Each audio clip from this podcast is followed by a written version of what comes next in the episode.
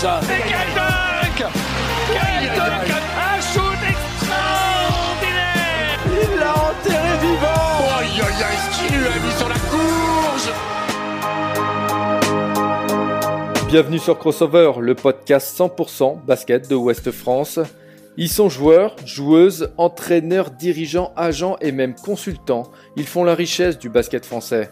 Et ils vous racontent les moments forts de leur carrière. Les grandes victoires bien sûr, mais aussi les défaites et les blessures qui ont jalonné leur parcours. Ils racontent le terrain, ses coulisses, ils parlent du sport, de leur vie d'athlète et de tout ce qu'on ignore lorsque s'éteignent les projecteurs, loin du parquet. Tous les 15 jours, retrouvez ces témoignages passionnants et sincères, truffés d'anecdotes et qui sauront à coup sûr entretenir votre passion basket. Douzième épisode avec Willier Guettet. Son enfance en Côte d'Ivoire, son départ vers les États-Unis à 16 ans seulement pour rejoindre la prestigieuse Université de Floride, ou encore son titre de champion de France en 2018, le parcours de Willier Guettet déjà très riche à 29 ans seulement. Également impliqué en dehors des parquets auprès de plusieurs associations, il n'hésite pas à donner de son temps pour aider les plus démunis. Rencontre avec un homme engagé bien au-delà des terrains, c'est avec Willier Guettet et c'est à écouter dans Crossover.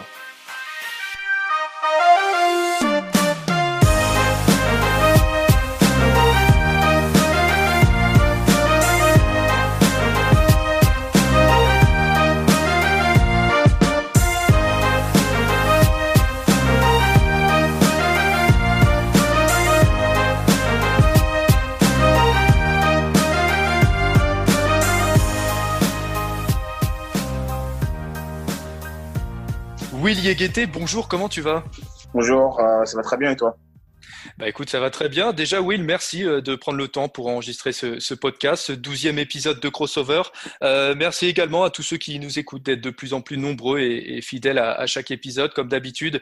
Euh, voilà, n'hésitez pas à partager le, le, podcast sur les réseaux sociaux, à le noter sur Apple Podcast notamment, euh, de mettre 5 étoiles. C'est aussi ce qui permet de, de, faire grandir le projet, de le faire connaître au plus grand nombre. Euh, alors, Will, on va retracer ton parcours, ton enfance en, en Côte d'Ivoire, tes débuts au basket, ce cursus universitaire aussi que, que tu as mené aux, États-Unis avec Florida, et puis la, suite de, ta carrière en France. On va aussi parler des, différentes causes que, tu défends et dans lesquelles tu, es engagé. Euh, justement, j'aimerais commencer par là. Pendant la, crise sanitaire du, du Covid-19, tu avais contacté la Croix-Rouge, euh, pendant le confinement en tout cas, afin de proposer ton aide et, tes services. Explique-nous un petit peu la, démarche et les différentes missions que, tu as réalisées avec eux. Ben, déjà, tout d'abord, euh, merci de m'avoir aujourd'hui. Euh, c'est un plaisir que, que d'être ici en fait euh, sur ce podcast.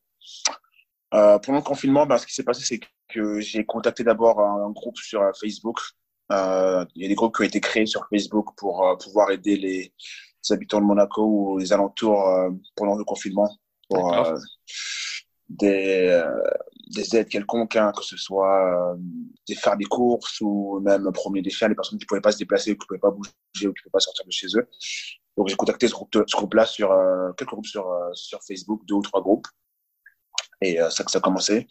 J'ai euh, contacté aussi la Croix-Rouge. La Croix-Rouge m'ont dit qu'en fait, ils avaient une liste de bénévoles et qu'en fait, il euh, fallait que je me mette sur cette liste-là et attendre que soit je sois appelé par, par la Croix-Rouge. Donc j'ai aussi contacté euh, les Anges Gardiens de Monaco. C'est notre association qui a été très active sur, sur Monaco. Donc après mon, mon, message envoyé sur deux groupes de Facebook. J'ai beaucoup de retours de personnes, pardon. Euh, dont une dame qui m'a dit voilà, j'ai mon fils qui est en ce moment à la Croix-Rouge et qui, est bénévole à la Croix-Rouge, donc je peux essayer de voir avec lui s'il peut contacter euh, son supérieur pour voir s'il peut me contacter directement pour qu'on puisse euh, aider. J'ai dit ok, pas de souci. Entre temps, j'ai été contacté par les anges gardiens de Monaco qui m'ont dit voilà, vous pouvez venir quand vous voulez. Euh, nous, on récolte de la nourriture pratiquement tous les jours. Et le mercredi, c'est pour euh, la mairie de Beau-Soleil. Donc, euh, en gros, j'allais lundi et mercredi pour les aider à, à charger, entre guillemets, euh, le minivan qui venait récupérer la nourriture qu'on avait récoltée pendant la semaine. Et après, avec la Croix-Rouge, ben, la Croix-Rouge, ça s'est mis en place un, un, peu plus tard. J'ai commencé par faire quelques courses pour les personnes qui ne pouvaient pas se déplacer. Euh, malheureusement, donc on, on, prenait les commandes à la Croix-Rouge, on allait faire les courses à Carrefour et on les déposait euh, à l'adresse qui était indiquée sur euh, sur le sur le papier de la, de la personne qui, qui en avait besoin. Donc je fais ça deux ou trois fois et aussi je, je distribuais des, des masques parce que quand j'ai commencé en fait c'était le début de la fin de du confinement. Donc, ils ont commencé à ouvrir un peu les, les gares et notamment la gare de Monaco. D'accord. En gros, pour circuler, il fallait avoir un masque. Donc, je distribuais, on distribuait des masques gratuitement aux personnes qui devaient aller bosser, qui prenaient les, trains à partir de Monaco et on leur donnait aussi euh, du gel euh, hydro pour, euh, pour, plus nettoyer les mains, et etc. Donc en fait, c'est comme ça que j'ai commencé avec, avec la Croix-Rouge, aussi avec les anges gardiens de Monaco. Et, et j'en parlais avec, avec Diandra Chachwang dans un précédent épisode. Elle aussi est très impliquée dans, dans différentes causes. Et elle m'expliquait que justement, vous n'étiez pas simplement des, des, athlètes, vous êtes avant tout des, des citoyens. Est-ce que c'est important pour toi, Will, de t'inscrire dans, dans des démarches, dans des initiatives comme celle-là? Bien sûr, bien sûr, surtout euh, vu le contexte. C'est sûr. Voilà, j'étais ici, j'étais tout seul. Bon, je me suis dit comment je peux vraiment aider euh, la communauté. J'étais en bonne santé. Euh, ça, je remercie Dieu pour ça. Et en fait, je voulais, je voulais être actif, je voulais me rendre disponible. Et euh, je suis que la meilleure, le meilleur moyen de faire ça, c'était de, de, voir comment je pouvais aider tout en restant euh, en bonne santé, tout en restant aussi à l'abri et me protéger du, euh, du virus. Et pour moi, c'était une chose qui était importante parce que voilà, je pense que j'étais J'étais aussi sur Monaco, je restais, je suis resté sur Monaco pendant le confinement. Euh, et euh, je me suis dit voilà comment je peux comment je peux aider et quelles sont les choses que je peux faire ici. Je suis en bonne santé. Je pense qu'il y a des personnes dans les alentours qui ont qui ont besoin d'aide plus, que moi. Et, euh, et moi en fait je voulais juste aider. Personnellement moi j'ai toujours eu euh, cette envie là de, de, pouvoir aider et de aider ma communauté. J'ai essayé de faire ça aussi avec euh, avec la ville de, de Meaux, Meaux là, là où je suis, là où mes parents habitent maintenant. Bon, à distance c'était pas facile de mettre ça en place. Et, et, donc là, je me dis, voilà, donc, ici à, à, Monaco, à Beau Soleil, euh, je peux essayer d'aider dans, dans, dans, le département, dans la région et voir comment je peux faire ça.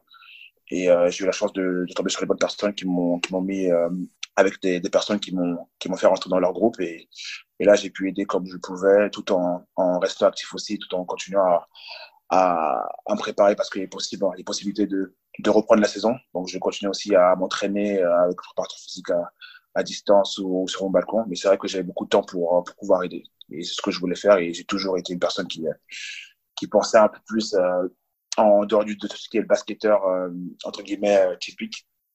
Et euh, je me suis dit, voilà, là, le basket s'est arrêté. Qu'est-ce que je peux faire? Euh, Comment je peux aider? Comment je peux être actif?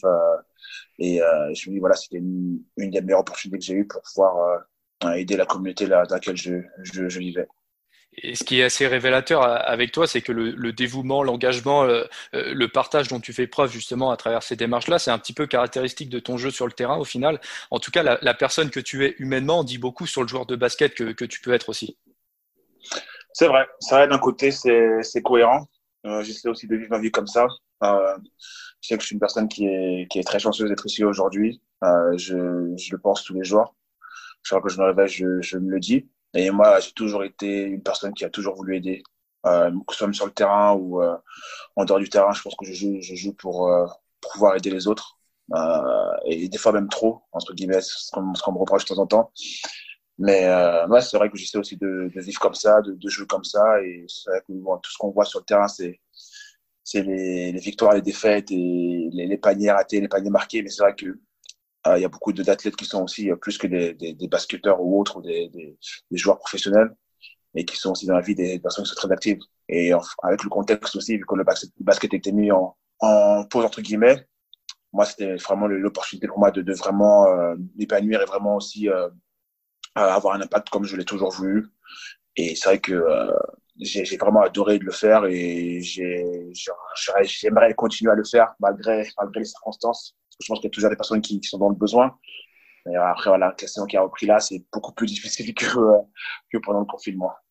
Ouais, justement, c'est ce que j'allais te, demander. L'emploi du temps d'un sportif de haut niveau est parfois chargé. Tu comptes encore faire quelques missions ponctuelles pendant la saison ou même peut-être l'été prochain? Enfin, tu comptes en continuer un petit peu cette démarche-là? Bien sûr. Euh, là, j'étais à la Croix-Rouge cette semaine.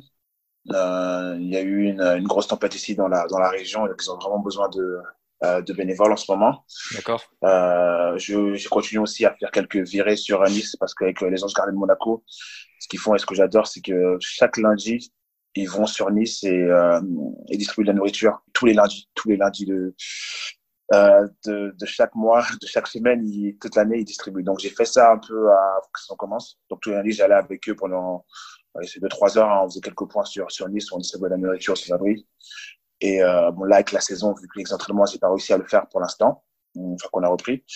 Mais bah, j'espère que je pourrai le faire aussi avec eux une fois que bah, si un jour, par exemple, un lundi, j'ai un lundi off, comme ça, ce qui est rare. Mais bon, je, je garde ça dans le coin de ma tête. Et par rapport à, à la Croix-Rouge, j'y pense. Je pense que si je peux avoir un jour où je, je suis euh, libre, j'aimerais bien aller sur place et essayer d'aider euh, les personnes qui sont au besoin parce qu'il y a eu, euh, comme il y a une grosse tempête ici et il y a beaucoup de, de, boulot à faire et il y a eu beaucoup de, de demandes, beaucoup de, demandes d'aide.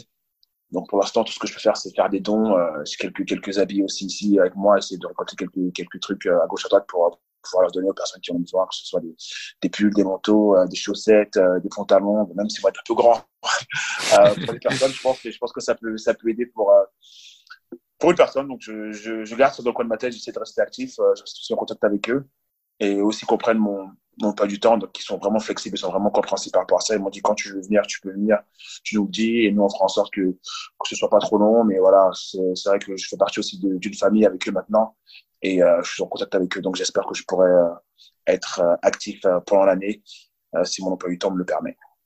Et, j'ai vu que tu étais aussi beaucoup dans, dans, le partage. Par exemple, tu es encore très attaché à la ville de Meaux, tu en parlais tout à l'heure. C'est un petit peu là où, enfin, on en parlera tout à l'heure, mais c'est un petit peu là où tu as, commencé le basket en France. Tu as plusieurs projets là-bas, tu retournes régulièrement l'été pour faire des camps avec les jeunes. Euh, le, partage, c'est vraiment dans, ton ADN Oui, on peut dire ça. C'est comme ça que j'ai été, été élevé. Euh, je pense que ça, ça vient aussi de mon, de mon père qui, a, qui nous a élevés comme ça. Et, et, il a toujours, il a toujours aussi été euh, une personne qui, qui, voulait toujours donner, voulait toujours aider, même quand il, il était un peu dans, dans la difficulté, il a toujours trouvé un moyen de pouvoir aider les autres. Et c'est comme ça que j'ai grandi. Après aussi aux États-Unis, c'est ce qui nous, nous apprend aussi. On a, à l'université, on a vraiment euh, la chance de faire beaucoup de choses en dehors du terrain. Et moi, j'ai vraiment gardé ça et j'ai toujours voulu euh, aider euh, mon prochain, aider euh, mon voisin. Et c'est une qui, euh, qui me tient à cœur par rapport à Mo. Ben, par rapport à Mo, là, j'ai commencé un, un projet pour effectivement ramener un terrain, enfin un parquet dans la salle où j'ai où j'ai commencé à jouer parce que j'ai toujours rêvé en fait d'avoir de rentrer la salle d'avoir un, parquet qui, est dans la salle Ouais. Donc j'ai commencé à, à, travailler sur ça cette année, là-bas, juste euh, fin juillet, début août. C'est un truc qui, qui me trottait dans la tête euh, depuis un moment. Et je me dis, bon, je vais le lancer. J'ai fait une interview avec, euh, avec euh, la Marne à, à et je l'ai juste, juste balancé dans l'interview. Ça, ça fait beaucoup, beaucoup de bruit parce que euh, ça venait un peu de nulle part, entre guillemets. Et il n'y a pas grand monde qui s'attendait. Donc, euh, donc là, je suis un peu, je suis un peu la personne qui, qui doit vraiment arriver au, au bout du, projet. Et moi, je, moi, je veux vraiment faire ça. Donc, c'est un projet que j'ai commencé à, à bosser dessus. Là, je suis en, train de voir par rapport au dossier, monter le dossier. J'ai parlé aussi euh, au maire adjoint de, de mots par rapport à ça, qui, euh, qui, qui adhère. Donc, c'est à moi de, de trouver, euh, de trouver les fonds aussi pour ça et de trouver aussi les bonnes personnes pour pouvoir m'aider à, à monter ce projet. Mais voilà, j'aimerais bien avoir euh, demain avoir un, un parquet qui sera, qui sera dans la salle de, Fontaine, la salle de Meaux, où j'ai commencé à, à jouer au basket quand je suis arrivé de, de Côte d'Ivoire.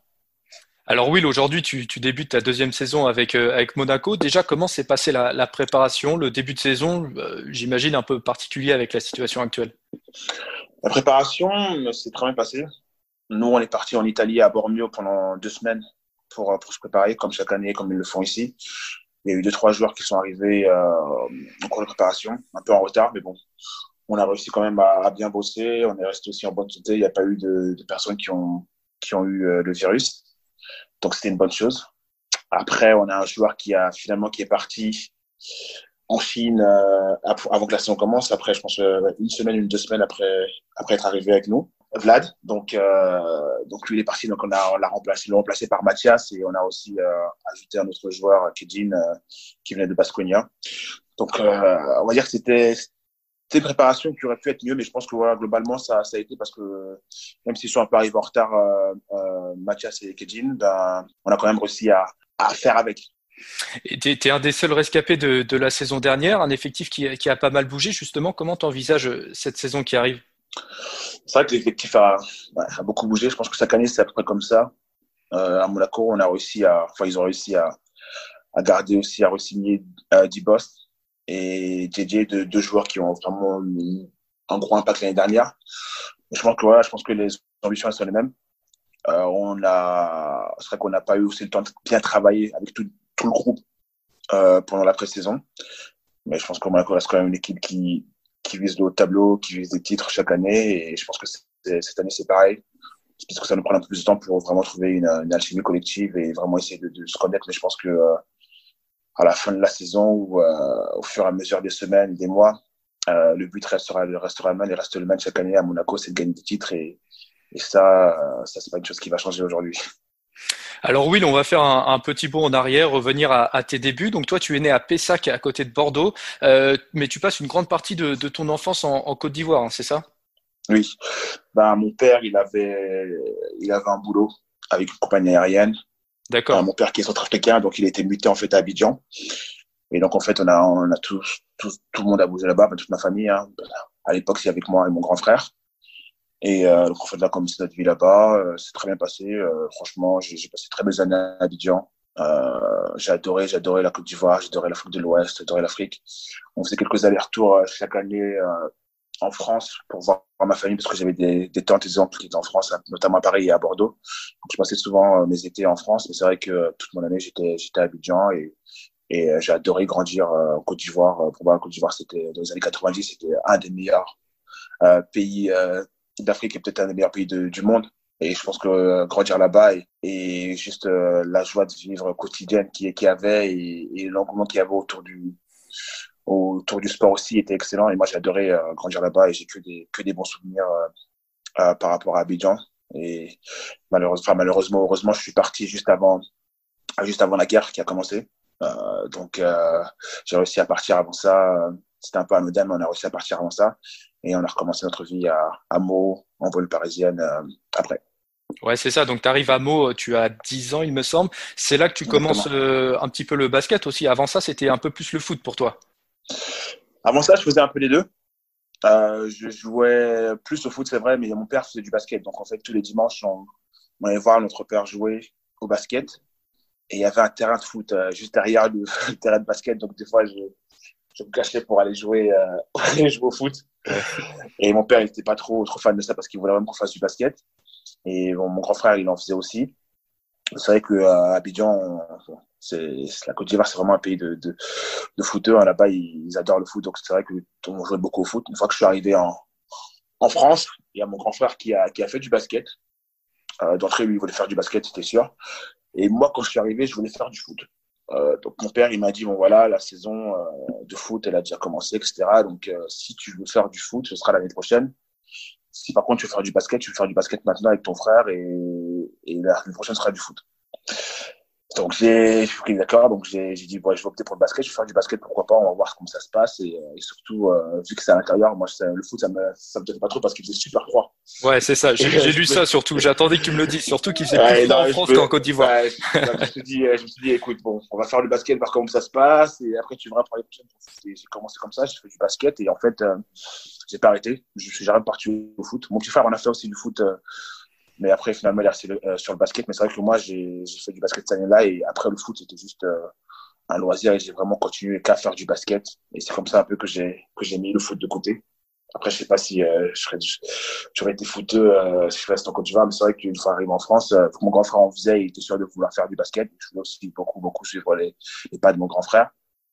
Euh, j'ai opté pour le basket cette année-là en, me disant que l'année prochaine, je ferais du foot. Et après, ben, je suis resté dans le basket. Donc, tu prends ta, ta première licence en, en, 2002 à Meaux en, en Ile-de-France. Après, tu passes un petit peu par quelques années par Épinal. Et, et à tes 16 mmh. ans, tu fais un choix assez surprenant, enfin surtout à l'époque. Tu décides d'aller poursuivre ton cursus basket aux États-Unis. Euh, raconte-nous cette transition euh, à ce moment-là pour toi et qu'est-ce qui a déclenché cette volonté d'aller aux, aux États-Unis? Euh, Oui, j'ai fait trois ans. Trois ans après, après moi, je suis parti à Épinal. J'ai suivi mon coach qui, euh, qui était à Meaux, qui est parti à Épinal. Et après mes trois années à là, j'ai eu la chance de d'avoir une bourse. Ce qui s'est passé en fait, c'est que l'année d'avant, euh, à la fin de ma première année cadet, je suis parti faire un camp à, à Washington, d'accord, aux États-Unis, qui s'appelle le Five Star Camp. Euh, mon, père il m'a envoyé là-bas, j'avais un oncle qui était là-bas, donc je suis parti là-bas et j'ai commencé, j'ai commencé le camp, j'ai fait un camp là-bas et ça s'est bien passé. Je voulais me tester, ça s'est très bien passé. Et j'avais quelques euh, quelques équipes de AAU, c'est c'est un circuit d'été qu'ils font euh, aux États-Unis euh, de tournois d'été qui font aux États-Unis pour, pour les joueurs et qui voyagent un peu à, travers les États-Unis pour jouer contre d'autres équipes pendant l'été. Et donc, j'avais deux écoles qui, deux équipes qui me voulaient, qui voulaient que je reste pour, pour jouer avec cet été-là. Mais finalement, je suis revenu parce que mon but, c'était pas vraiment de rester longtemps, juste de faire le col et de revenir. Donc, j'avais deux touches, en fait. Une école qui était à Washington et une école qui était en Floride, qui m'ont dit, voilà, l'année prochaine, si tu es intéressé, ben, tu peux euh, effectivement venir et, et, et rentrer dans l'école l'année prochaine. Ce qui s'est passé, c'est que j'ai fait mon année épinale. Euh, deuxième année cadet, je jouais aussi avec la N3. On était cadet France euh, première division, donc je jouais aussi avec la N3 euh, le week-end. Donc c'était intense. J'étais aussi en, en première ES. C'était intense. C'était vraiment intense. Le sport études en France, c'était pas trop ça. Encore à Épinal, c'était encore pas trop ça. C'était vraiment un petit club qui essayait de, de, commencer à, à, à, à, être dans le sport études. Donc c'était pas facile euh, l'organisation. Et moi, c'était vraiment intense pour moi. C'est passé qu'en février, j'ai euh, visité les deux écoles. Euh, les vacances de février, je suis parti aux États-Unis pour visiter les deux écoles. L'école qui était en Floride, euh, le coach qui était euh, qui est centrafricain, comme mon père, et qui a aussi euh, joué avec mon père en équipe nationale quand il était euh, quand il était plus jeune, connaissait enfin connaissait bien mon père. Et, donc en gros, j'ai opté pour cette école-là parce que ben c'était aussi une école militaire mon père pensait que voilà, pour au niveau de la de la dureté, au niveau aussi de, l'exigence, c'était un contexte pas parfait pour moi. Il avait beaucoup plus de confiance en cette école-là école que, que l'autre école à DC. Et en gros, j'avais un choix à faire euh, entre bah, rester euh, à Épinal. Épinal proposait de, de jouer en 1A et, euh, et de faire en sorte que mes cours et mon basket euh, soient aménagés, que j'arrive à trouver un bon emploi du temps pour pas que je sois euh, là, courir de gauche à droite, faire les entraînements par-ci par-là et, et, jouer deux matchs par, euh, par, par week-end. Mais en fait, j'ai toujours voulu jouer aux États-Unis. Donc, au de ma tête, je me suis dit que c'était une bonne opportunité pour moi. J'étais ouais, j'étais en première ouais, je, partais en je passais en terminale. Et, euh, et en fait, je me suis dit que je, voilà, je peux, je peux tenter l'aventure aller là-bas, voir comment ça se passe. Si c'est vraiment, vraiment euh, difficile pour moi, je peux toujours revenir en France. Et en France, en tant que jeune, voilà, j'étais pas un des meilleurs jeunes de ma génération. J'étais pas trop connu. J'ai pas fait d'équipe de, de, France jeune. C'est pas comme si euh, euh, j'étais à la porte du, du, monde pro. Et je me suis dit, voilà, pourquoi pas. T'avais eu des, avais eu des contacts quand même avec des, des centres de formation. Tu aurais pu aller dans des centres de formation ou même à l'INSEP, je sais pas. Euh, j'ai failli aller à Cholet. J'ai failli aller à Cholet en sortant de, euh, de, ma première année minime quand je suis parti à, à Épinal. Donc j'ai failli aller à Cholet, mais finalement j'ai choisi Épinal parce que j'étais avec un, un, ami à moi qui a qui avait pas été euh, gardé par Cholet, qui avait pas été recruté par Cholet, mais en fait Épinal nous, nous deux nous voulait, donc je lui dis bon je vais partir avec mon pote à Épinal, on va être en, en minime France, ça va être pareil. Et finalement mon année mon année ma deuxième année Épinal, ma deuxième année en minime pardon, on a finalement joué en minime région et pas en minime France parce que le dossier n'est pas passé. Mais j'aurais pu aller à Cholet euh, après ma première année minime, mais j'ai choisi d'aller à Épinal pour ça. D'accord. Après après mes années cadets, non, j'ai pas, non, j'ai pas grand chose. Épinal qui, euh, qui m'offrait euh, de, de, de, faire le, ben, d'être avec la ANA, euh, parce qu'ils étaient en ANA à l'époque, ils sont toujours en ANA en plus maintenant. Et, euh, et c'est tout. J'ai pas vraiment cherché. Honnêtement, je sais pas si, euh, si j'avais d'autres touches, mais c'est vrai qu'il y avait que Épinal et mon père aussi m'avait dit que n'y pas, pas grand monde qui nous avait contacté. Et là, j'avais les États-Unis où euh, je pouvais aller là-bas un peu voir comment ça se passe, jouer en high school, par faire mon anglais aussi. J'adorais, j'adorais beaucoup les langues et trouver, vivre dans une nouvelle culture et, et voir comment je, je, je peux m'adapter aussi à ce monde-là. Je, je, me suis dit, je l'ai prouvé quand j'étais au camp l'année dernière, donc je pense que j'ai le niveau pour pour y aller. Et au pire des cas, au pire des cas, si ça fonctionne pas, je peux toujours revenir en France. Et aussi, j'ai eu le visa, j'ai un visa de, de 5 ans. Je me suis dit, bon, t'as un visa de 5 ans quand même, euh, pourquoi pas tenter, pourquoi pas tenter et voir comment ça se passe? Donc on l'a dit, en, en, 2008, tu rejoins le, le lycée de, de, Florida Air Academy. Deux ans plus tard, l'université de, de, Florida située à, à Gainesville. Euh, comment se passe l'acclimatation pour toi à ce moment-là sur, sur le campus? À l'université ou au, lycée? Euh, bah, Aux États-Unis, tout simplement, quand tu arrives là-bas, parce que tu es assez jeune quand même, donc bon, c'est assez oui, j'avais, oui, j'avais 16 ans. Ben, déjà, au début, c'était pas facile. À la base, euh, ma mère, elle voulait pas que je vienne parce qu'elle disait que j'étais trop jeune et que j'ai pas encore mon bac. Donc, euh, on a dû euh, la, la, pousser à accepter que je puisse venir. Donc, mon père, il est venu avec moi, il m'a, entre guillemets, déposé, il est resté un peu et après, il est reparti. Ce qui était bien, c'est que l'école là où j'étais, c'est une école militaire et vraiment, vraiment stricte. Ouais. Mais c'était une école qui avait beaucoup d'étudiants étrangers.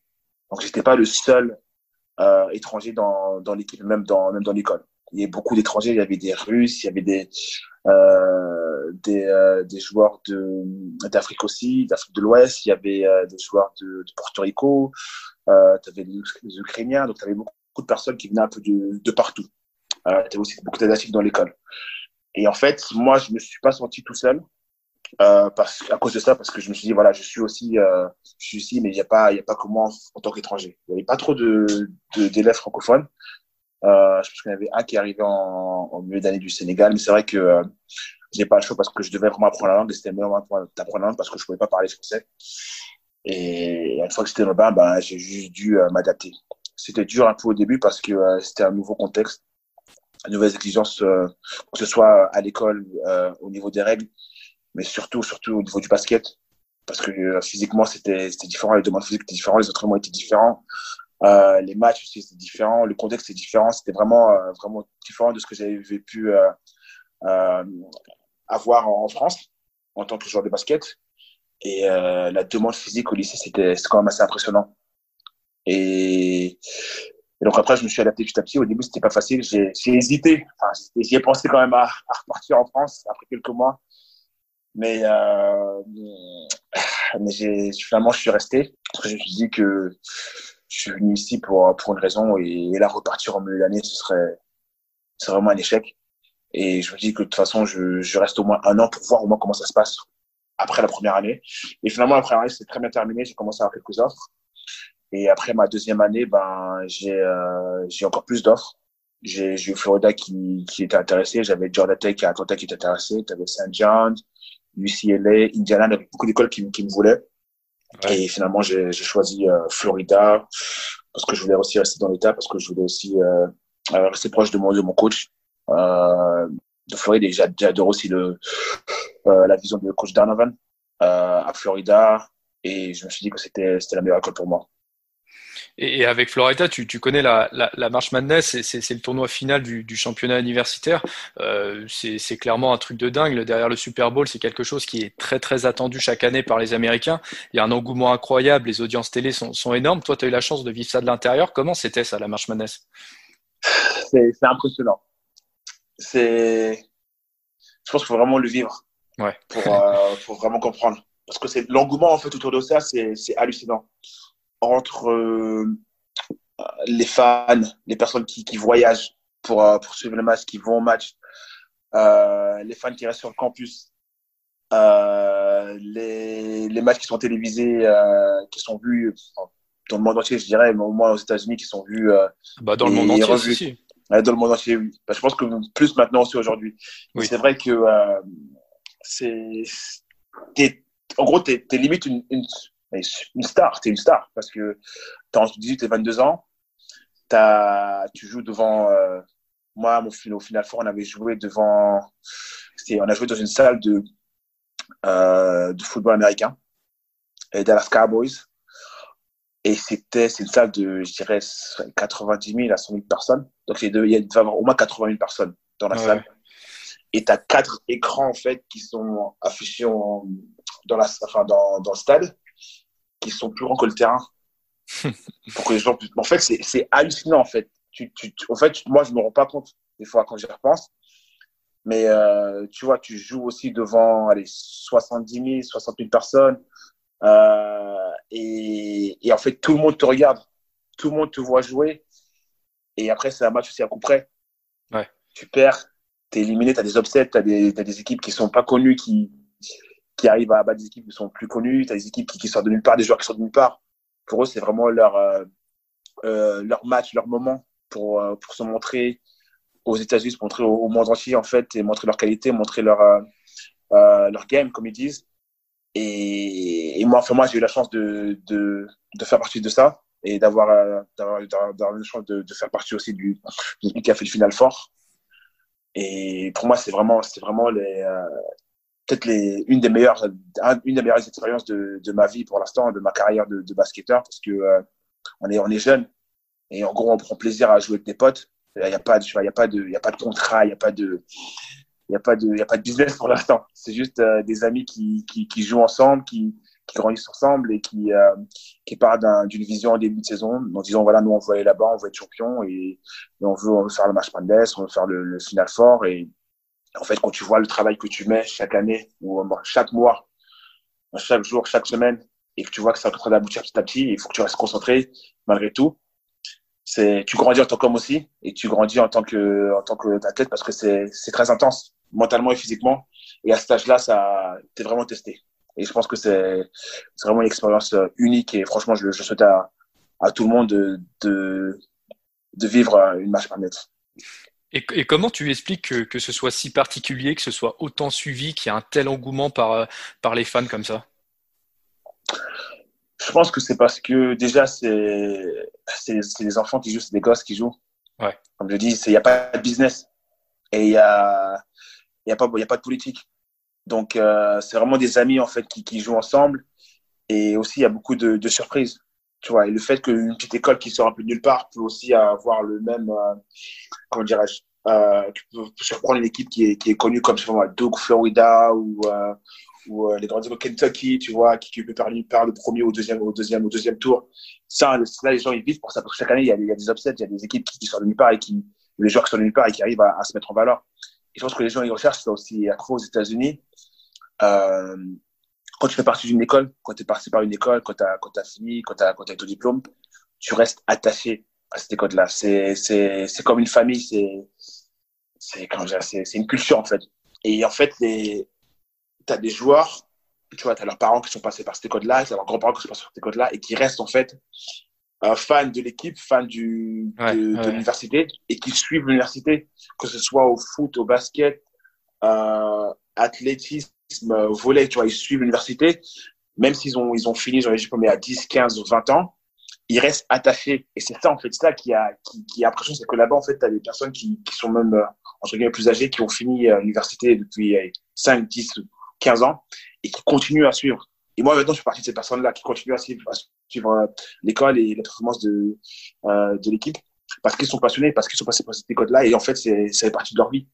Et ça, cette, euh, cette culture-là, cette, euh, ce moment-là et cette, euh, cette attache-là, et tu le vois, tu vois autre part. Je vois, pour ça, je que tu le vois euh, dans le monde pro. Tu vois pas dans le monde pro, tu vois pas dans, peut-être, euh, peut-être en Europe. Je pense qu'en Europe, dans certains pays, il y a vraiment cet engouement au niveau des, au niveau des, des équipes, au niveau des fans, au foot aussi. C'est vrai qu'à ce niveau-là, en tant que jeune, entre 18 et, et 21 ans, comme je dis, tu vois des, ou 22 ans, tu vois des, des jeunes jouer et vraiment s'amuser sur le terrain. Et quand tu vois en fait l'engouement qu'il y a, parce que tu dis qu'il y a des personnes qui sont passées avant, qui continuent quand même à, à suivre le programme, c'est vraiment ça qui est, qui est impressionnant. Et en tant qu'intérieur français évoluant à, à, Florida, on pense notamment à, à Joachim Noah qui était à, la, à, ta place quelques années plus tôt avant de partir à, Chicago en NBA. Comment il était perçu là-bas? Tu as été en contact avec lui? Il t'avait donné des, des, des, conseils quand tu étais là-bas? Joachim Noah, Joachim, je l'ai enseigné au téléphone avant que je signe à, Florida. D'accord. Il m'a donné un peu son ressenti par rapport à, à coach Donovan. Lui, il a quand même, euh, quand même trois ans à Florida. Il a, il était champion euh, deux années d'affilée, ce qui est très rare. C'est pas très très rare. Et euh, lui aussi, il aurait pu partir après sa deuxième année, mais finalement, il est resté pour une année de plus et il était champion. Donc, on a échangé un peu en, avant que je, je signe à Florida. Il m'a donné son ressenti. Il était venu nous voir une fois quand on était, en match Madness, je pense que c'était en 2012, avec Jimmy Butler euh, nous voir jouer. Euh, je pense que c'était en quart de finale. Donc j'ai toujours été en contact avec lui, mais lui c'est euh, c'est un dieu là-bas. C'est à chaque fois qu'il revenait à, à Florida parce qu'il revenait de temps en temps peut-être une ou deux fois par par an. Il revenait dans, sur le campus. C'est c'est hallucinant. C'est hallucinant. C'est une star. C'est une star parce qu'il a parce que voilà c'est déjà il a il a une euh, une aura qui est assez qui est assez unique euh, et il a gagné aussi Ouais, c'est ça. Il a gagné aussi à Florida, c'est, il est revenu, il a gagné encore. Et après, une personnalité qui est, qui est aussi assez unique. Et les gens, ils adorent. Ils adorent euh, son énergie, ils adorent euh, ses personnalités, ils l'adorent aussi. Et quand chaque fois qu'il revient, lui, c'est, euh, il est acclamé comme, comme une star. Parce que les gens, ils se souviennent de lui quand il était, quand il était jeune, ce qu'il a fait aussi sur, sur le terrain, le fait de revenir et de gagner deux fois. Je pense que c'était l'équipe, l'équipe qui, euh, qui avait euh, ces deux années-là. Je pense qu'elle a vraiment resté gravée euh, dans l'histoire de, de, Florida. Pour, euh... ouais, il y, avait, il y avait, il y avait des gros joueurs. Ensuite, il y avait, il y avait Al Horford, il y avait Corey Brewer. Mmh. C'était une Green. Torin Green, qui a joué qui a joué au Mans l'année dernière. Et il y avait Chris Richard. Je pense pas qu'il il, il joue plus. Mais en gros, tu avais, cinq joueurs qui étaient draftés au premier tour. Ouais, ouais, c'était énorme. Cinq joueurs là. Donc c'est vrai, c'était énorme. Et je pense que lui, après Joachim Noah, c'est un peu un fou, entre guillemets. Et, la ils adoraient ça. Ils adoraient ça. Entre lui, qui était un peu fou, entre guillemets, et, et alors Ford, qui était un peu plus calme, tu vois, c'était vraiment euh, la paire parfaite. Après, tu avais des, des, autres à côté, mais franchement, ce qu'ils ont fait, c'était vraiment hallucinant. Et Joachim Noah, ça restera un des meilleurs joueurs de, de tous les temps de l'histoire de, de Florida. Et, les États-Unis, en, règle générale, on, en parle souvent dans, ce podcast d'ailleurs pour ceux qui ont un cursus universitaire, euh, enfin américain, je veux dire comme toi, euh, et on parle surtout de cette différence de culture évidemment avec la France ou avec l'Europe, euh, cette différence de mentalité aussi. Comment toi, tu hein as, comment toi tu as perçu ça de, ton côté? C'est une très bonne question. aux États-Unis, je pense que c'est des, c'est une mort de faim. Comme on dit, c'est des dogs. Là-bas, pense que mentalement, surtout dans le, monde du sport et dans le monde du quotidien, les gens là-bas, tous les jours, ils, ont, ils, sont, ils sont en mission. Ils sont en mission, ils veulent vraiment, vraiment soit progresser tous les jours, soit vraiment faire en sorte qu'ils se préparent pour, ce qui va arriver après. Et euh, c'est la mentalité en fait de, de, de gagneur. Hmm. Euh, tous les jours, c'est vraiment essayer de, win the day, gagner la, journée en fait. Euh, soit progresser dans son domaine, soit faire en sorte que qu'ils apprennent à nouveau et, et en fait c'est c'est vraiment impressionnant parce qu'il y a il y a des gens qui partent de rien surtout dans le sport aux États-Unis et ils ont que le sport ils ont que le sport ils ont rien d'autre. Et en fait quand tu vois euh, le temps qui passe dans le sport à, se préparer à, s'entraîner et, euh, et en fait quand tu vois les résultats tu dis que c'est vraiment impressionnant. Moi ce qui m'avait vraiment marqué c'était mon premier match au lycée. On joue contre une équipe qui est en gros notre, notre rival qui est la 15-20 minutes de, notre école. Et, on les bat. On les bat, je pense que c'était moins de 10 points. Donc c'était un premier match de la saison, tu vois, bon. C'était un match moyen, c'était pas très propre, mais bon, on les a battus. Et moi, c'était mon premier match. Donc j'ai dû faire un match correct. Je ne vais pas faire un gros match, mais bon, un match correct. J'ai joué quand même, donc ça va. J'étais assez satisfait de, mon match et je pense qu'on on était assez content de notre match. On repart à, on arrive dans le vestiaire et le coach me dit, ben, après le match, il me dit, euh, est-ce que vous êtes satisfait de votre match? Personne n'a répondu parce que c'était une question piège. Hein, une question comme ça, c'est une question piège. Et, euh, et après, il me dit, vous savez quoi, bon, euh, vous allez garder votre uniforme là, on va repartir à, à l'école et on va s'entraîner. Et en fait, moi, je pensais qu'il rigolait. Mais euh, il rigolait pas. Il était pas satisfait en fait de ce qu'on avait fait. Donc en fait, on est rentré et on s'est entraîné après le match. Et en fait, je me dis, mais dans, dans quel monde en France, ça, ça, Dans quel monde en France tu vas dire à des gosses, écoute, euh, vous n'avez pas fait au match, euh, on va se traîner maintenant. Déjà, premièrement, la salle ne sera pas ouverte. Ouais, Deuxièmement, tu auras probablement des, des, des, des, parents ou des personnes qui vont dire, mais le coach, c'est un, c'est un malade mental, qu'est-ce qu'il fait, tu vois. Donc, c'est, et en fait, c'est, ça, en fait. Culturellement, en fait, eux, ils voient les opportunités partout. Et je pense que aux États-Unis aussi, voilà, tu, si tu veux vraiment, vraiment y arriver, il y a des moyens parce que voilà, ils ont des salles qui sont ouvertes 24 euh, sur 24, ils ont toujours des personnes qui sont en, en train de jouer au basket. Il y a, il y a, il y a beaucoup de coachs sportifs, des coachs euh, perso et tout ça qui, qui, qui s'entraînent. Bon, il y a beaucoup plus de coachs partout aussi en France maintenant. Et il y a aussi beaucoup plus de d'infrastructures qui ont été mises en place aujourd'hui depuis, euh, depuis, bah, depuis moi je suis parti aux États-Unis. Je pense que les choses ont beaucoup changé. C'est vrai que là-bas, la mentalité, elle est, elle est vraiment différente parce que là-bas, c'est vraiment des, des dogs et c'est vraiment des, des, des morts de faim parce qu'ils veulent vraiment, vraiment tout faire pour réussir. Et malheureusement, ils ont que ça. Il y en a qui misent que sur ça et qui sont vraiment euh, euh, les seuls à pouvoir, entre guillemets, sortir leur famille de, de la misère. Et c'est beaucoup de pression aussi. Mais bon, voilà, ils ont, ils ont que ça, ils ont que le sport, ils ont que, ils ont que leur seul boulot, ils ont, ils ont pas que aussi. Donc, il y a, il y a beaucoup de personnes qui dépendent, dépendent sur eux et euh, dépendent d'eux, pardon. Et, euh, et c'est comme ça. Et, quand tu es à, à, Florida, la, NBA n'est pas si loin. Est-ce que c'est un objectif pour toi à ce moment-là? C'était un objectif. Euh, honnêtement, j'y ai pensé. Je pense que je j'avais ça en tête. J'avais fait quelques quelques cartes aussi pour pour la draft, mais je pense que ce qui s'est passé, c'est que je me suis blessé aussi en ma deuxième année. J'ai eu une blessure au genou et j'ai dû me faire opérer aussi ma ma troisième année avant le début de ma dernière année. Et je pense que ça m'a un peu ralenti je pense que mon, mon, jeu il a un peu changé aussi. Je pense que j'étais pas j'étais pas même joueur. Et, euh, et après ça, bon, j'ai quelques quelques euh, workout avec des équipes. J'ai fait notamment Orlando et, et Chicago. Mais non, j'ai pas été drafté après ça et j'ai décidé de, de revenir en Europe, de revenir en France particulièrement, en France, et, et commencer ma carrière professionnelle en France, en me disant que ça aurait été, ça, allait être plus facile de, pour moi de revenir en France et c'est que je suis français, que je suis passé par, enfin, je suis passé par là. Même si je suis parti à un moment, je pense que je peux, euh, je peux trouver un contrat en que pro et que ça allait être garanti que, que de, chercher à, entre guillemets, galérer entre, euh, galérer entre guillemets, euh, aux États-Unis pour essayer de, rentrer, que ce soit NBA ou, ou je sais pas s'il y avait la G-League avant, mais en gros, rentrer en NBA. Et d'ailleurs, en parlant de, de, NBA, ton coach à l'époque, tu l'as dit tout à l'heure, c'était Billy Donovan, euh, mmh. l'actuel coach de, de, Chicago, qui a aussi qui est aussi passé par euh, Oklahoma. Euh, quel souvenir mmh. tu, tu, gardes de, de lui? Ah, C'est déjà c'est un très bon coach. Humainement, c'était c'était une personne qui était très positive. Alors, ce que j'adorais, c'est que c'était pas juste un coach. Euh, c'était une personne qui qui était à l'écoute, qui, qui qui vraiment voulait prendre soin de ses joueurs était passionné avec ses joueurs. On parlait beaucoup avec euh, Coach D euh, en dehors du terrain. Il nous invitait souvent chez lui. Sa famille aussi, ses familles en or. Je pense que ça qui a fait vraiment fait la différence, c'est que moi, c'était une personne euh, avec un grand cœur. Et il voulait vraiment aussi nous aider en tant que joueur de basketball, aussi en tant que, en tant que jeune homme. Et je pense qu'il m'a personnellement, il m'a aidé à, à grandir, à, à, devenir de plus en plus mature. Et pas que moi, pas que moi aussi. Et moi, ce que j'ai adoré, c'est que j'ai j'ai eu la chance de l'avoir pendant quatre ans. C'est pour ça que je suis venu à Florida parce que je me suis dit, je voulais avoir un coach pendant quatre ans au moins et pas avoir à, changer de coach, changer de, de, d'école et ça, ça aurait été vraiment, vraiment chiant et je pense que c'est ce qui m'a aussi euh, poussé à, à travailler avec lui, c'est que lui, il m'a dit, voilà, tu vas venir et moi, je vais, je vais te faire confiance, mais je vais aussi t'aider à, à grandir en tant qu'homme, à te challenger aussi en tant qu'homme et je serai toujours à l'écoute. Et je pense que c'est, c'est ce qu'il, euh, ce qu'il a fait.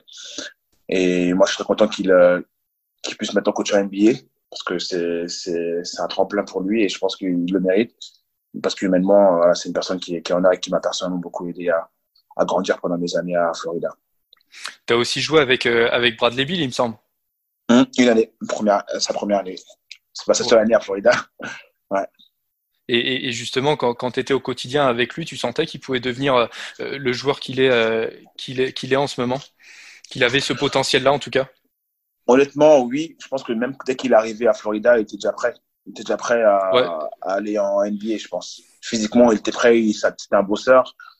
Euh, il avait une bonne taille, il avait une bonne carrière. Je pense que c'était aussi un, un problème qui était, qui était mature aussi. Il était mature, il avait la tête sur les épaules, il était humble, il bossait. Et, euh, et moi, je crois qu'il était drafté numéro 3, je pense. Donc moi, ça m'a, ça m'a pas étonné. Mais c'est vrai qu'il était déjà prêt. Et il a fait une grosse saison avec nous aussi. Et euh, il était déjà mature. Ça se voyait qu'il était déjà prêt pour, euh, pour le niveau euh, supérieur. Et il est arrivé, il a, il a fait ce qu'il avait à faire sur le terrain, en dehors du terrain. Et, euh, il a fait son taf. Et franchement, il a, il a mérité exactement de drafter aussi haut et d'avoir la carrière qu'il a aujourd'hui. Ça, ça me, m'étonne pas. Et aujourd'hui, qu'est-ce que tu retiens, toi, de, de, ces, de ces années universitaires aux États-Unis? Qu'est-ce que ça t'a apporté en tant que joueur, en tant qu'homme aussi, j'imagine? Déjà, en tant que joueur, je pense que j'ai appris à être beaucoup plus patient. Je pense que je, ne serais pas ici aujourd'hui si je serais pas passé par, mon, par les États-Unis, que ce soit le lycée ou l'université. J'ai pris aussi physiquement, j'ai pris aussi mentalement euh, avec les différentes expériences que j'ai eues, les blessures, euh, le fait d'être loin de ma famille aussi à, à, un jeune âge, le fait d'être entre guillemets autonome à un jeune âge, euh, ça forge. Mm. Et euh, moi, ça m'a beaucoup appris euh, euh, en tant qu'homme aussi. Sur le terrain, j'ai appris aussi à, à, jouer dans un contexte différent. Je pense que j'ai pris aussi mentalement. Je joue beaucoup plus dur que quand j'étais aussi en France, c'est sûr et certain. Et mon approche du, du, du, jeu est aussi différente. Après, humainement, j'ai eu la chance de rencontrer de très bonnes personnes. J'ai aussi eu la chance d'avoir mon diplôme universitaire. Euh, ça, c'est vraiment une, récompense pour euh, toutes ces années que j'ai passées aux États-Unis. J'ai aussi voilà, rencontré des, personnes, fait des contacts euh, aux États-Unis. Et je pense que j'ai voilà, aussi cette, euh, chance d'être passé par l'université où je peux toujours repartir là-bas. Et, j'y vais assez souvent, notamment chaque été pour, euh, pour travailler aussi là-bas. Et je pense que humainement, j'ai pris en, en patience, en persévérance. Euh, avec l'expérience que j'ai eue là-bas. et, globalement, je suis sorti plus fort. Je suis sorti plus fort sur le basket ou en dehors du basket. Je pense que euh, mes six années aux États-Unis m'ont vraiment, vraiment aidé à, passer un cap euh, sportivement et, humainement. Donc après les États-Unis, tu, euh, tu, reviens en France, tu l'as dit, tu commences ta carrière du côté du Havre pendant un an. Hein Est-ce que tu avais beaucoup d'opportunités, de propositions à, à, ta sortie de fac? Non, non, pas beaucoup. En sortie de la fac, non, je n'avais pas de proposition. Je suis venu, je suis revenu en France. J'ai fait, euh, j'ai fait un camp avec les Aprim. J'ai commencé à faire euh, l'équipe de France Aprim. Ouais. Donc j'ai commencé par là. Je me dis bon, je vais revenir en France, je vais faire le, la préparation avec l'équipe Aprim et en espérant que je fasse partie du groupe pour que je puisse montrer en fait que j'ai le niveau pour, pour jouer en France. Parce que c'était des joueurs qui euh, qui étaient des joueurs français, qui, qui les meilleurs joueurs français en France. Hein. Tu avais Adrien Mohamed, tu avais, avais, avais euh, à l'époque, tu avais qui Tu avais euh, Abdon, euh, tu avais, euh, beaucoup de joueurs en fait, de. Ouais. beaucoup de joueurs de la génération 89, 90, 91 qui étaient, qui étaient très bons. Et c'était le meilleur joueur de ma génération. Donc, pour moi, je me dis que si j'arrive à, à m'imposer dans cette équipe-là, je, montre aux gens que je peux jouer en, en, en France. Et en fait, j'ai pas été retenu. J'ai pas été retenu après le, après le stage. Donc, euh, j'ai malheureusement euh, été mis de côté au dernier moment. J'étais un des derniers joueurs à, être écarté. Donc, ce que j'ai fait, c'est que je suis, après ça, je suis reparti aux États-Unis pour m'entraîner un peu. Après, finalement, je suis revenu en, France. J'étais avec Le Mans en pré-saison. J'ai pré-saison avec Le Mans.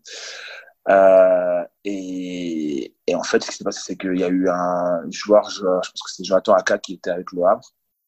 Il y a eu un problème au niveau de, son contrat ou je sais pas quoi. Donc finalement, ils l'ont laissé partir et ils m'ont dit voilà, oui, tu peux venir, tu peux signer avec nous. Ils m'ont posé un contrat, j'ai signé directement, je même pas, même pas hésité.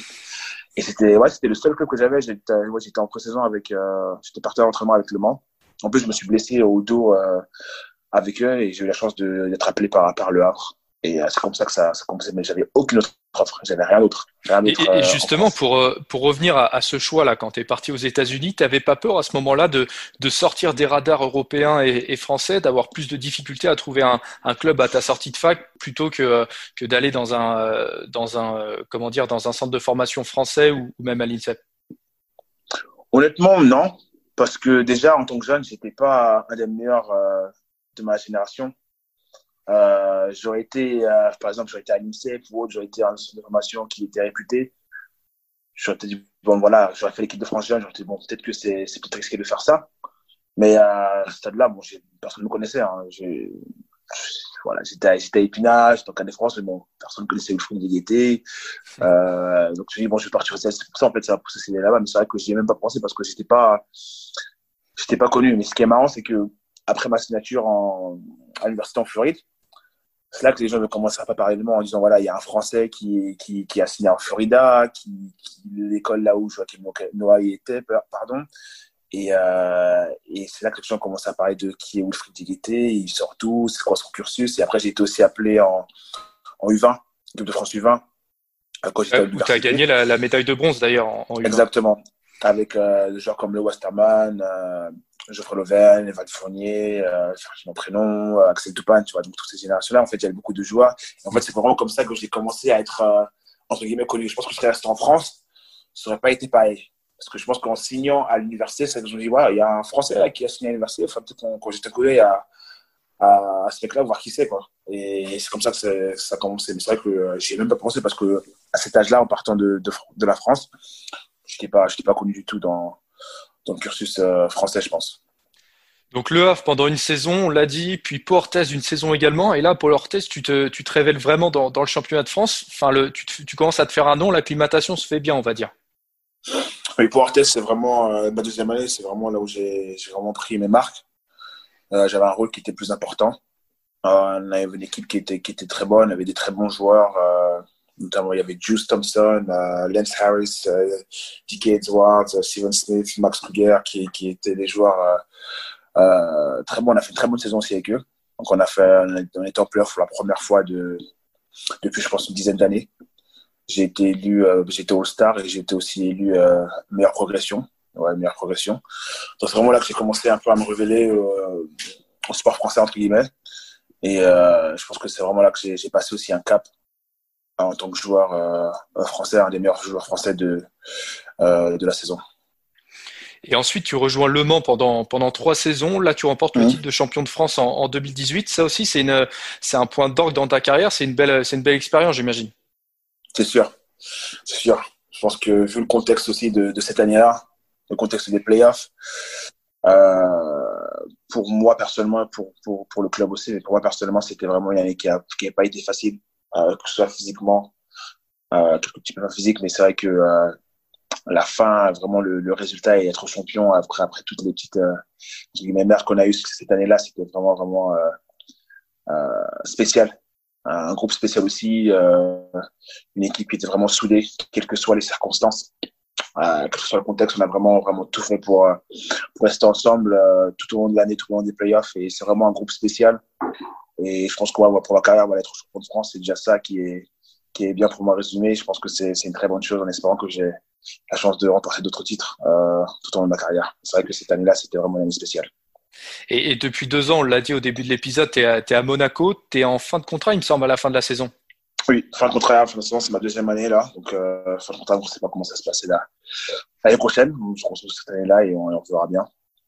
Et est-ce qu'un jour, l'étranger, l'Euroleague, ça, ça pourrait te tenter? C'est quelque chose, c'est un objectif pour toi?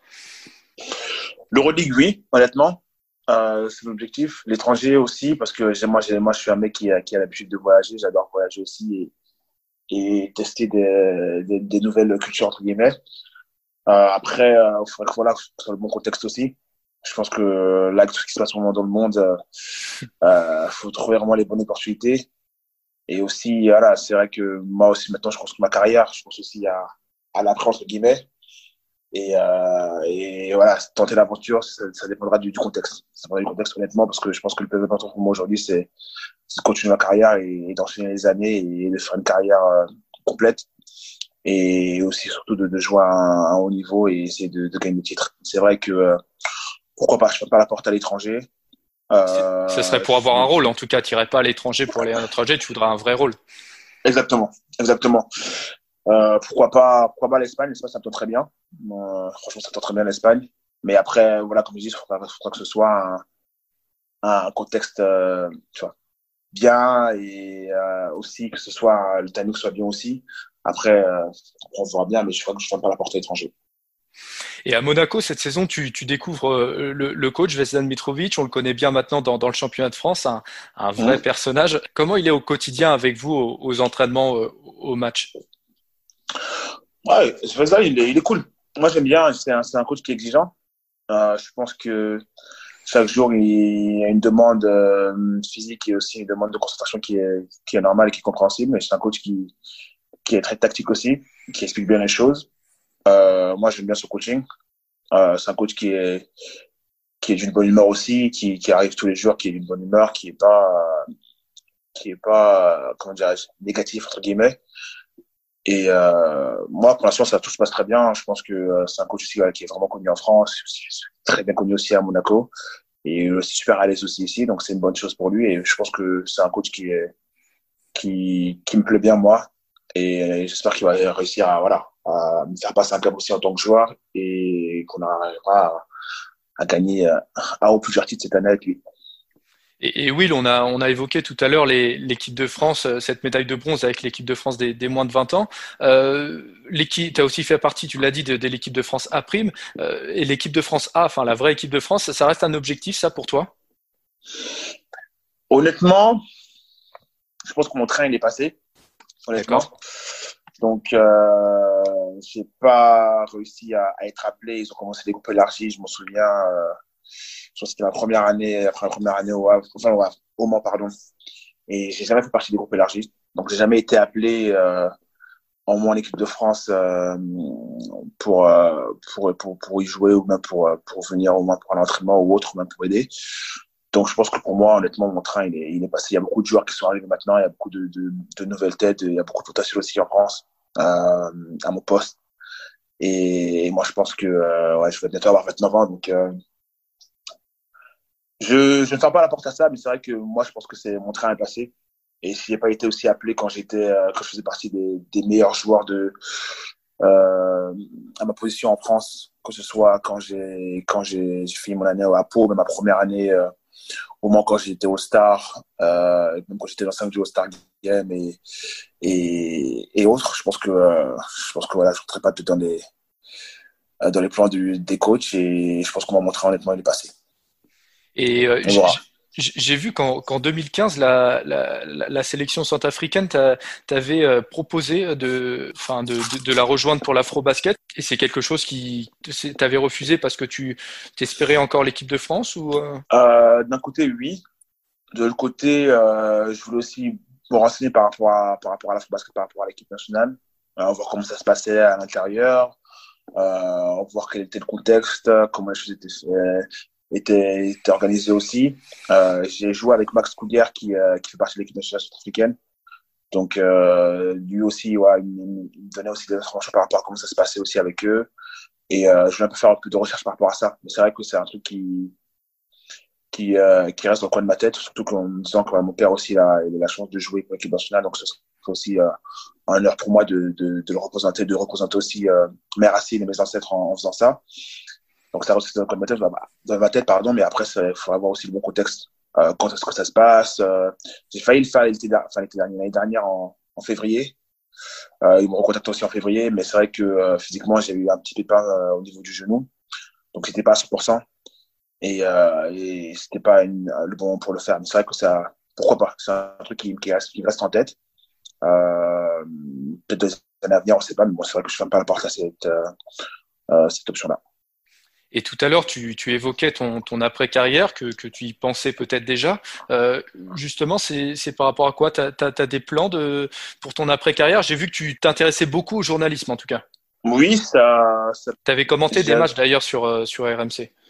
Exactement, j'ai commenté, euh, je pense que c'était deux, deux, matchs, je pense, deux matchs sur RMC Sport, deux matchs de, de NCA. Euh, c'était il y a quelques années, ma dernière année au Mans. C'était excellent, j'ai vraiment adoré. Et euh, ça permet aussi de connaître un, un, monde différent, un monde nouveau. Et pourquoi pas, ça peut être une option. Après, j'y pense un peu, j'y pense un peu. Euh, je pense que ça peut être quelque chose que, qui peut me plaire. Euh, je peux aussi, je pense aussi à pourquoi pas être dans tout ce qui est euh, le scouting. Euh, travailler pour, en, tant, en, tant, en tant que scout, euh, rechercher des joueurs, etc. Euh, après, ça dépendra aussi où je suis. Si par exemple demain je suis en, aux États-Unis, je peux aussi essayer de, de, voir comment je peux avoir des options aussi là-bas. Mais c'est vrai que j'y pense aussi euh, de temps à autre. Surtout après, après ce qui s'est passé cette année, euh, si demain le basket s'arrête, euh, euh, qu'est-ce que je pourrais faire? Ça t'a vraiment fait réfléchir euh, cette situation-là Bien sûr. Sur... Bien sûr. J'ai pris, pris quelques cours aussi par rapport à ça.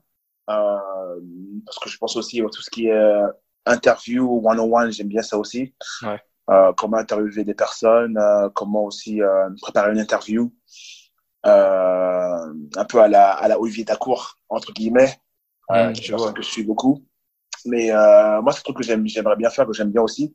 Moi, j'aime bien tout ce qui est le partage, tout ce qui est l'échange humain, les expériences, parler des expériences de, des joueurs. Je pense que ça, c'est vraiment une une, une, une plateforme qui peut être intéressante pour moi parce que moi j'adore euh, tout ce qui est tout ce qui est échange. J'adore euh, cette personne me raconte euh, son vécu ses histoires euh, ses défis au quotidien et et son passé. Et si je peux c'est trouver un contexte ou un boulot qui me permettrait de de mettre ça en valeur pourquoi pas.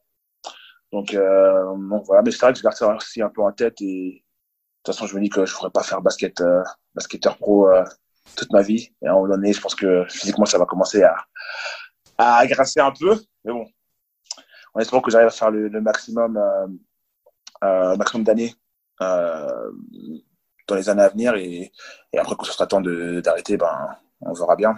Alors Will, on arrive déjà à la, à la fin de, de, cet épisode. Encore un grand merci d'avoir pris le temps d'être revenu sur ton sur ton parcours. C'était un, vrai plaisir de pouvoir échanger comme ça avec toi. Aujourd'hui, tu as 28, 29 ans. Qu'est-ce qu'on peut te souhaiter pour la pour la suite? Pour la suite, bah déjà, premièrement, déjà, merci pour, euh, pour ce podcast. Merci de m'avoir invité. C'était excellent, très bonne question, pertinente. Euh, C'était très, très, euh, très intense. Moi, j'avais vraiment adoré. Euh, Qu'est-ce qu'on peut me souhaiter? Bah, Déjà, une bonne santé. Bah, je pense que la santé, c'est la meilleure des choses, c'est la priorité. Euh, beaucoup de réussite dans, dans mes projets autres, que ce soit en dehors du terrain ou même sur le terrain. Euh, et après, voilà, des, des titres, c'est pas mal aussi. Hein. ça, peut toujours, ça peut toujours aider. Et, euh, et aussi, voilà, une carrière, euh, une carrière pleine, riche euh, de, de titres et une carrière euh, qui sera la plus longue possible. Bah écoute, c'est c'est tout ce qu'on te souhaite, Will. Encore un grand merci et à bientôt. Ouais, au revoir, ciao.